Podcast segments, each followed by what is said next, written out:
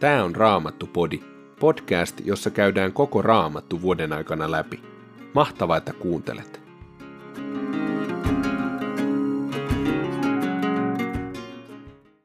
Tänään luetaan ensimmäisestä kuninkaiden kirjasta luku kymmenen ja luvusta yksitoista jakeeseen kahdeksaan saakka, Markuksen evankeliumista kuudennesta luvusta jakeesta neljäkymmentäviisi, seitsemännen luvun jakeeseen kolmetoista ja sananlaskujen kirjasta kolmannesta luvusta jakeet yksi viiva viisi. Ensimmäinen kuninkaiden kirja, luku kymmenen.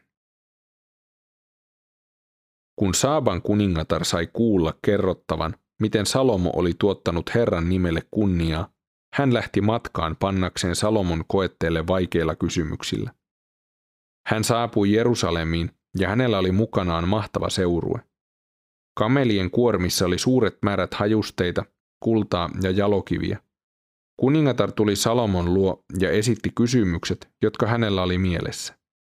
Salomo antoi vastauksen kaikkiin hänen kysymyksiinsä. Yksikään kysymys ei ollut kuninkaalle liian vaikea.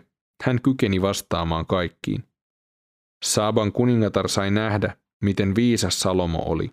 Hän näki myös, millaisen palatsin Salomo oli rakentanut, millaisia ruokia hänen pöydässään tarjottiin, miten hänen alaisensa asuivat ja miten palvelu oli hovissa järjestetty.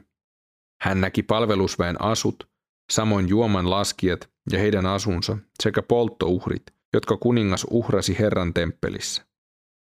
Tämän kaiken kuningatar näki ja hän mykistyi ihmetyksestä. Hän sanoi kuninkaalle, totta se oli, mitä minä maassani kuulin sinusta ja viisaudestasi. Minä en uskonut niitä puheita ennen kuin nyt tulin ja näin kaiken omin silmin. Eihän minulle ole kerrottu tästä puoliakaan. Sinulla on viisautta ja kaikkea hyvää paljon enemmän kuin olin kuullut. Onnellisia ovat sinun vaimosi. Onnellisia nämä palvelijat, jotka jatkuvasti saavat olla luonasi ja kuunnella viisaita sanojasi. Kiitetty olkoon Herra, sinun Jumalasi, joka on mieltynyt sinuun niin, että on asettanut sinut Israelin valtaistuimelle. Koska Herra rakastaa ikuisesti Israelia, hän on pannut sinut kuninkaaksi pitämään voimassa lakia ja oikeutta. Kuningatar antoi Salomolle sata kaksikymmentä talenttia kultaa ja suuret määrät hajusteita ja jalokiviä. Sellaista hajusteiden paljoutta, jonka Saaban kuningatar antoi kuningas Salomolle, ei sen koommin ole maahan tuotu. Hiramin laivat, jotka kuljettivat kultaa Ofirista, toivat sieltä myös paljon jalopuuta ja jalokiviä. Salomo teetti jalopuusta Herran temppelin ja kuninkaan palatsin porraskaiteet sekä laulajien lyyrat ja harput. Sellaista jalopuun määrää ei ollut koskaan tuotu, eikä sellaista ole sen jälkeenkään tähän päivään mennessä nähty. Kuningas Salomo antoi Saaban kuningattarelle kaiken, mitä hän halusi ja pyysi, sekä vielä kuninkaallisen vieraanvaraisuutensa mukaiset lahjat. Sitten kuningatar palasi seurueineen omaan maahansa. Sen kultamäärän paino, jonka Salomo vuosittain sai, oli kuusisataakuusikymmentäkuusi talenttia. Lisäksi tuli veroja kauppamiehiltä ja tavaran välittäjiltä sekä kaikilta Arabian kuninkailta ja paikallisilta käskynhaltijoilta. Kuningas Salomo teetti taatusta kullasta kaksisataa isoa kilpeä, joihin kuhunkin meni kuusisataa shekeliä kultaa. Samoin hän teetti taatusta kullasta kolmesataa pikkukilpeä, joihin jokaiseen meni kultaa kolmen minan verran. Kuningas sijoitti ne Setripalatsiin. Kuningas teetti myös suuren norsunluisen valtaistuimen, joka päällystettiin parhaalla kullalla. Valtaistuimessa oli kuusi porrasta, ja sen selustassa oli härän pää.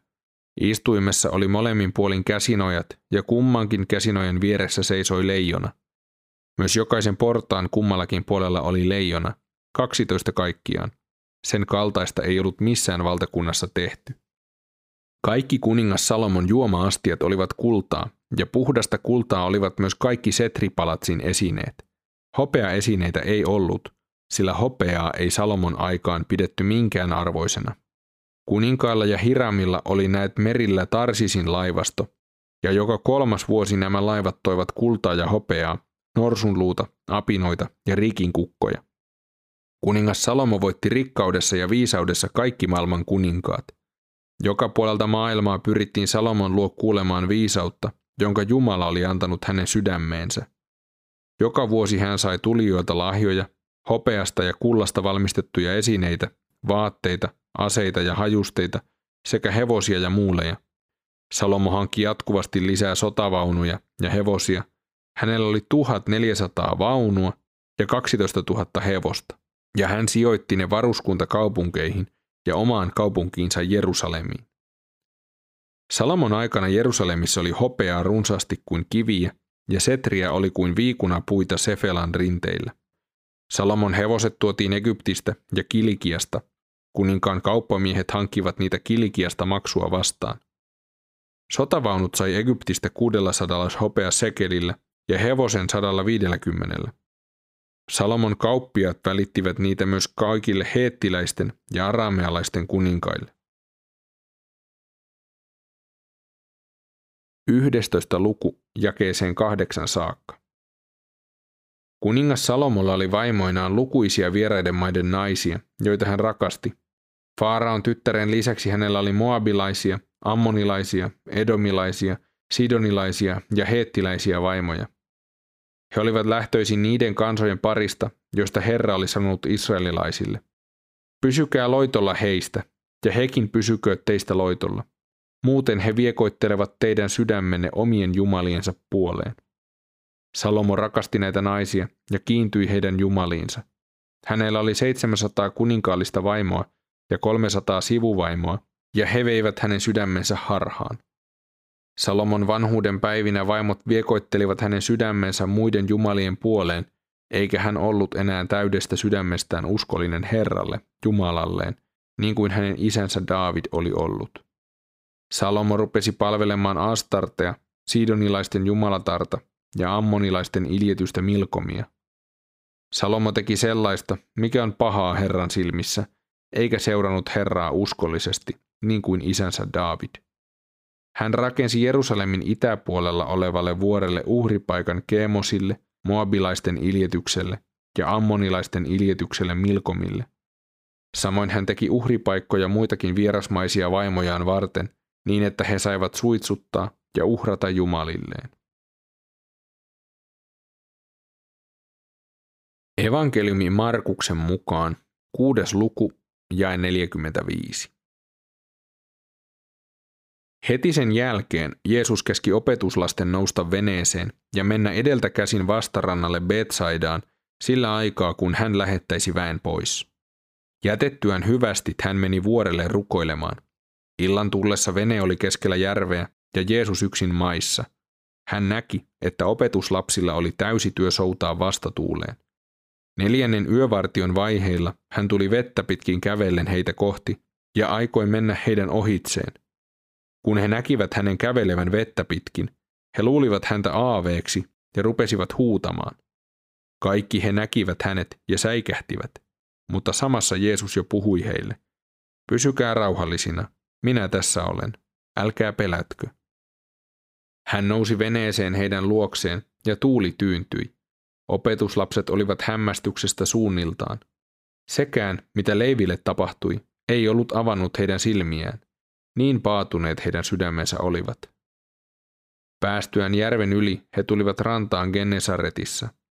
Heidän noustessaan veneestä ihmiset huomasivat, kuka oli tullut, ja lähtivät kiireesti viemään sanaa joka puolelle. Sairaita alettiin kantaa vuoteillaan sinne, missä Jeesuksen kuultiin olevan. Ja minne hän vain meni, kylään, kaupunkiin tai maaseudun taloon, aina ihmiset toivat sairaita aukioille ja pyysivät, että nämä saisivat edes koskettaa hänen viittansa tupsua, ja kaikki, jotka koskettivat häntä, paranivat. Seitsemäs luku, jakeeseen kolmetoista saakka. Muutamia lainopettajia tuli Jerusalemista, ja yhdessä fariseusten kanssa he menivät Jeesuksen luo. He panivat merkille, että jotkut hänen opetuslapsensa aterioivat epäpuhtain, pesemättömin käsin. Fariseukset sen paremmin kuin juutalaiset yleensäkään eivät näet käy aterialle ennen kuin ovat pesseet kätensä, vaikkapa vain tilkkasella vettä. Näin he tarkoin noudattavat isien perinnäissääntöä. He eivät myöskään syö mitään torilta tuotua ennen kuin ovat vihmoneet sen. Monia muitakin tapoja he ovat ottaneet noudattaakseen, kuten juomamaljojen, saviruukkujen ja pronssiastioiden pesuja. Niinpä fariseukset ja lainopettajat kysyivät Jeesukselta, miksi sinun opetuslapsesi eivät elä isien perinnäissääntöjen mukaan, vaan aterioivat epäpuhtain käsin? Hän vastasi heille, te tekopyhät, oikein on Jesaja teistä ennustanut, onhan kirjoitettu, tämä kansa kunnioittaa minua huulillaan, mutta sen sydän on kaukana minusta. Turhaan he minua palvelevat, kun opettavat oppejaan, ihmisten tekemiä käskyjä. Te olette hylänneet Jumalan käskyn ja noudatatte ihmisten perinnäissääntöjä. Ja hän jatkoi, taitavasti te teette tyhjäksi Jumalan käskyn, jotta voisitte noudattaa omia sääntöjänne. Mooses on sanonut, kunnioita isäsi ja äitiäsi, ja joka kiroaa isänsä tai äitiään, häntä rangaistakoon kuolemalla. Mutta te opetatte toisin, kun joku sanoo isälleen tai äidilleen, se, mitä sinun piti minulta saada, on nyt korban, olen luvannut sen uhrilahjaksi. Te ette salli hänen enää tehdä mitään isänsä tai äitinsä hyväksi. Näin te perinnäissääntöjä seuratessanne ja opettaessanne teette tyhjäksi Jumalan sanan, ja paljon muutakin te teette samanlaista. Sananlaskujen kirja, luku kolme, jakeet yksi viiva viisi. Poikani, älä unohda sitä, mitä opetan. Pidä kaikki käskyni mielessäsi, sillä ne kartuttavat päiviesi määrää, antavat sinulle elinvuosia ja menestystä. Älä unohda laupeutta, älä uskollisuutta. Kiedo ne kaulaasi, kirjoita sydämesi tauluun, niin saat rakkautta ja kiitosta, sekä Jumalalta että ihmisiltä. Älä jätä elämääsi oman ymmärryksesi varaan, vaan turvaa koko sydämestäsi Herraan.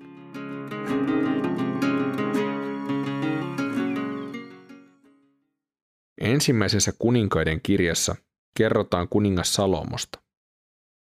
Maallisesti katsottuna Salomolla on asiat aivan uskomattoman hyvin. Salomo on suuri kuningas, joka on myös aivan valtavan viisas.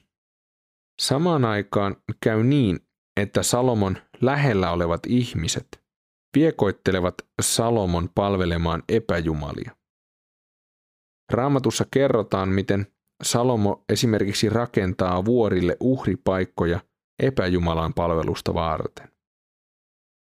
Minkä tähden ihminen, jolla on kaikki hyvin, alkaa palvelemaan epäjumalia ja jopa rakentaa uhripaikkoja epäjumalille? Omassa elämässämme me saatetaan helposti langeta samantyyppiseen asiaan, mutta me ei vain huomata sitä. Meidän lähellä olevat ihmiset saattaakin houkutella meitä turvautumaan sellaisiin asioihin, joihin meidän ei kuuluisi turvata.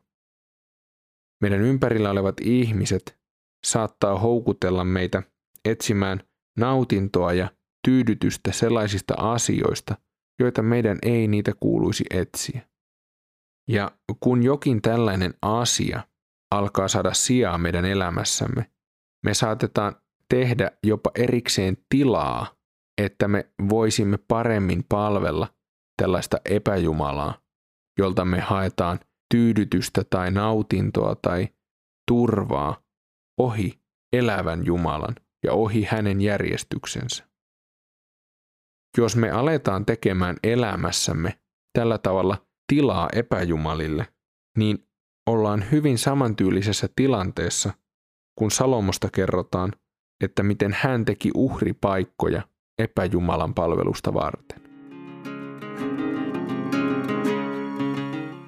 Raamattu-podin sulle tarjoaa Opko, ja kuunnella voit muun muassa Spotifysta, Apple Podcastsista ja yleisistä podcast-sovelluksista, niin kuin Castboxista, Pocketcatsista ja Podcast Addictista.